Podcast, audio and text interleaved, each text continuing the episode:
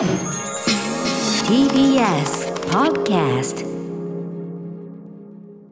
時刻は7時47分。TBS ラジオキーステーションにお送りしています。アフターシックスジャンクションパーソナリティはラップグループライムスター私歌丸。そしてはい水曜パートナー。TBS アナウンサーの日々真央子です。さあここからは新概念提唱型投稿コーナー。水曜日の企画はこちら。シアター一期一会はいこのコーナーは映画館で出会った人や目撃した珍事件などなど皆さんが映画館で体験したエピソードを募集しているコーナーでございます、はい。ということで今日もですね、えーリスナーから届いた今日のねちょっと8時台の特集というかね、例えば伊藤雄一さんのですねご専門でありますね、えーストップモーションアニメーションの世界ともちょっと通じるようなお話というかね。我々ちょっと知らなかった作品なんですけどね、はい。ちょっと行ってみましょうかね、えー、日比さん目でお願いします、はいご紹介します。ラジオネーム座っているゾウさんからのシアター一期一会です先日ストップモーションアニメジャンクヘッドを見に行った際にノルウェーのストップモーションアニメピンチクリフグランプリを見に行った14年前のことを思い出しました、当時小学3年生だった息子は不登校状態に陥っていました。学校に行くことだけが正しいわけでもないよねと頭では分かっていてもなかなか目の前の事実を素直に受け入れられない苦しい状況にありましたが、とにかく学校や自分の家庭以外にも世界は広くそこには楽しいこともたくさんあるし親とは違ういろいろな大人たちがいることだけは伝えようと考え始めていた頃でした、そんな時ノルウェーの映画史上最高観客動員数を誇ったストップモーションアニメピンチクリフグランプリが今はなきシアター N 渋谷で上映されるというニュースを聞いたのでした、しかも上映後には NHK 教育の子供番組「できるかな?」でおなじみ。高見のっぽさんのトークショー付きとのこと。不登校の息子と息子の仲良しの友達を誘い渋谷まで出かけたのでした。会場は満員で大勢の大人たちに囲まれての鑑賞となりましたが映画はもう素晴らしいの一言。うん。可愛らしいパペットたちと素晴らしくかっこいいデザインのモデルカーが画面いっぱい。手に汗握るレースを繰り広げる展開に大興奮大感激の一本でした。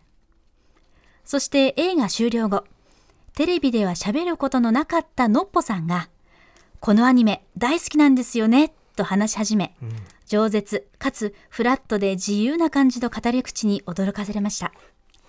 さらに息子たちに目を留めそこの君たちどうだった？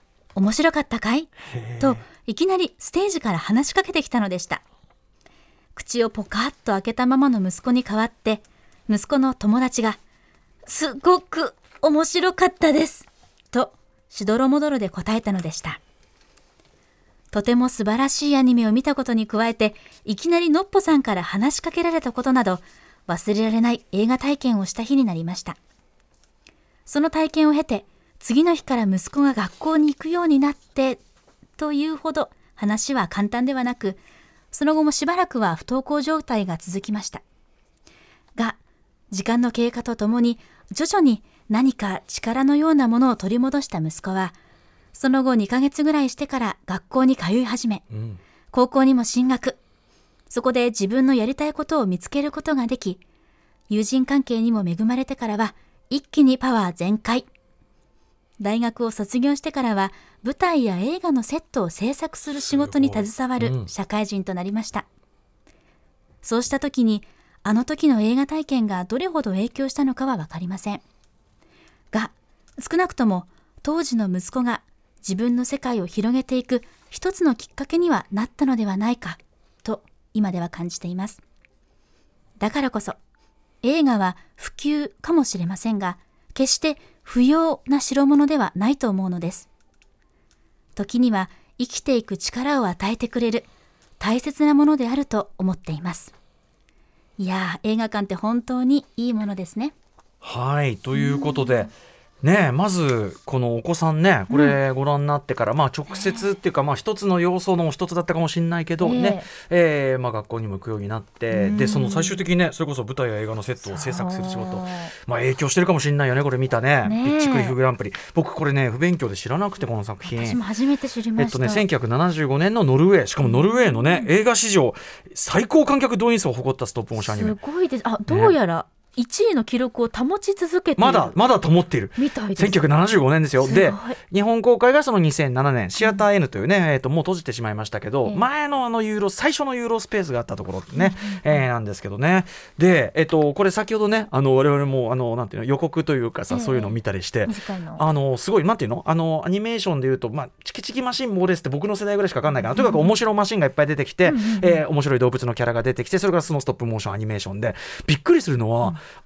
確かにそのさっきのメールにもあった通りあのレースシーンの迫力が結構さそう。うん俺うん僕ら見ててもさ、おおみたいな。そう短いシーンでしたけどかなりスピーディーですすしごかったよね。その車一つ一つ車と言っていいのかわからないんですけれども、うんうんうんね。すごく精巧でそうそうキそう。ュートでありかっこいいですよかねっこいいしってことでねだから僕は思わずあの今ねそのもう DVD は一瞬出てたんだけど、ええあの絶版になってたんで、はい、中古をちょっとポチッとしてしまいましたけど。すぐ買ってましたようん、これだってめめちゃくちゃ面白そうなんだもんや見たいと思って。本当にでキャラクターも一つ一つがすごいなんか目の動きとかもね。ねだからこれをまずさあのチョイスした座っているゾウさん。チョイスしたまあ親御さんのまずセンスもさすがだしまあ、小学校3年生。でもその見せるものとしてさ、ちゃんとなんていうかないいもん見せてんじゃん。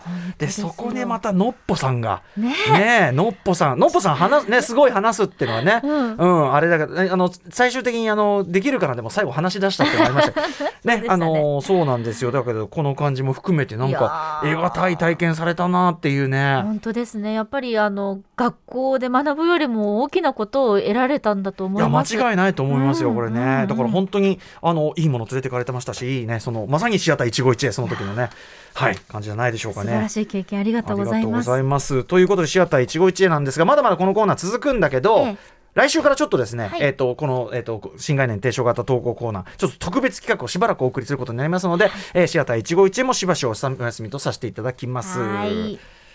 ということで、うん。今日の、えー水曜日はシアター一期一会をお送りしました。ええさあこの後8時台デジコン6ジャパン特集、えーまた毎年ねお世話になっておりますが、えー伊藤雄一さんをお招きしております。伊藤さんよろしくお願いします。よろしくお願いします。あの早めにお呼びしたのはですね、はい。あの特集の前に先ほどのシアター一期一会というコーナーで、えー我々も初めてしたピッチクリフグランプリ。ピンチクリフグランプリ。ピンチごめんなさいピンチクリフグランプリ、えー1975年ノルウェーのストップモーションアニメーション作品、はい。こちら伊藤さんは？見ましたよ。うんこれはその我々全然知らなかったんですけど、はい。ノルウェーではそのこうね観客動員第一。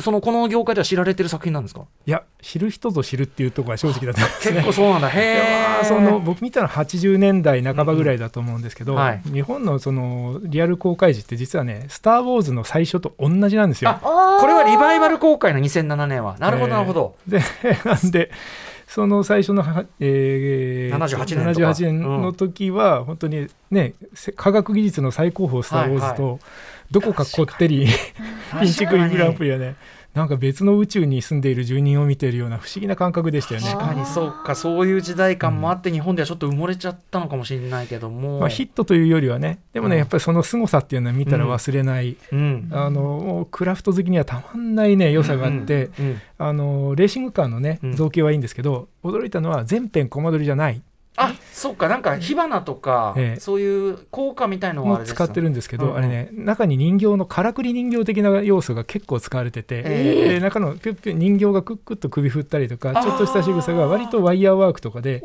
それもたくさん使われてるんですよ。へえだからコマ撮りに価値を見出すというよりあのはい。クラフトワーク全体がすっげーっていうね、とえころでは、ええ。まだね年度始める前の伊藤雄一はですね。あそうですよね。時代的にね。確かに確かにええ。確今かは年度おじさんです、にはいはいはい。ピンチクリフのもう忘れられない一作です、なるほど。ちょっと僕もあの DVD ちょっとあの中古買いましたんで、あのえ。拝見したいと思います。見たいです。そんな伊藤さんのね、えー、と代表作でもあるハーバーテイルのですね、はい。これはあのーあれですかね展覧会が開かれるんですね12月に。そうなんです。はい、あのハーバーテール、えー僕のね10作品ですけど12月3日から12月12日まで、横浜赤レンガ倉庫1号館うん。で、えー展覧会をやります。はい。でこれはですね実はあの完成してから10年経ったので、うんうん書籍を出すんですよ、うなんですね。DVD で今までの作品すべて入れて、うんうん。えー渾身の一冊を今作って今日入稿ですなるほど。お疲れ様です。すみません。お忙しいところごめんなさい。えっとす。いません。でそれのですね、えーまあ、出版記念を兼ねて展覧会があの作品にも出てきた横浜のね歴史建造物が結構出てくる作品なんですね。なるほどね。らピンチクリフグランプリにもある種負けないぐらいこってり気味なところもありましてですね、あのその書籍それからまあ展覧会、はい。あとは地元のね、えーシネマジャックベティという映画館のスクリーンでもあージャッ12クベティ月10日から、えーやるんですよ。横浜ハーバーテイル祭りなんですね。はい、えー、なるほど。10周年記念ということでね、えー一人文化祭を頑張っております。わうん、ーいやーこれ本も楽しみ。めちゃくちゃ可愛いまたハーバーテイルのいろんなねあのキャラクターとか建物たちが。建物すごくない？これ。すごいです。ということで伊藤さんこの後もよろしくお願いします。よろしくお願いします。After Six Junction.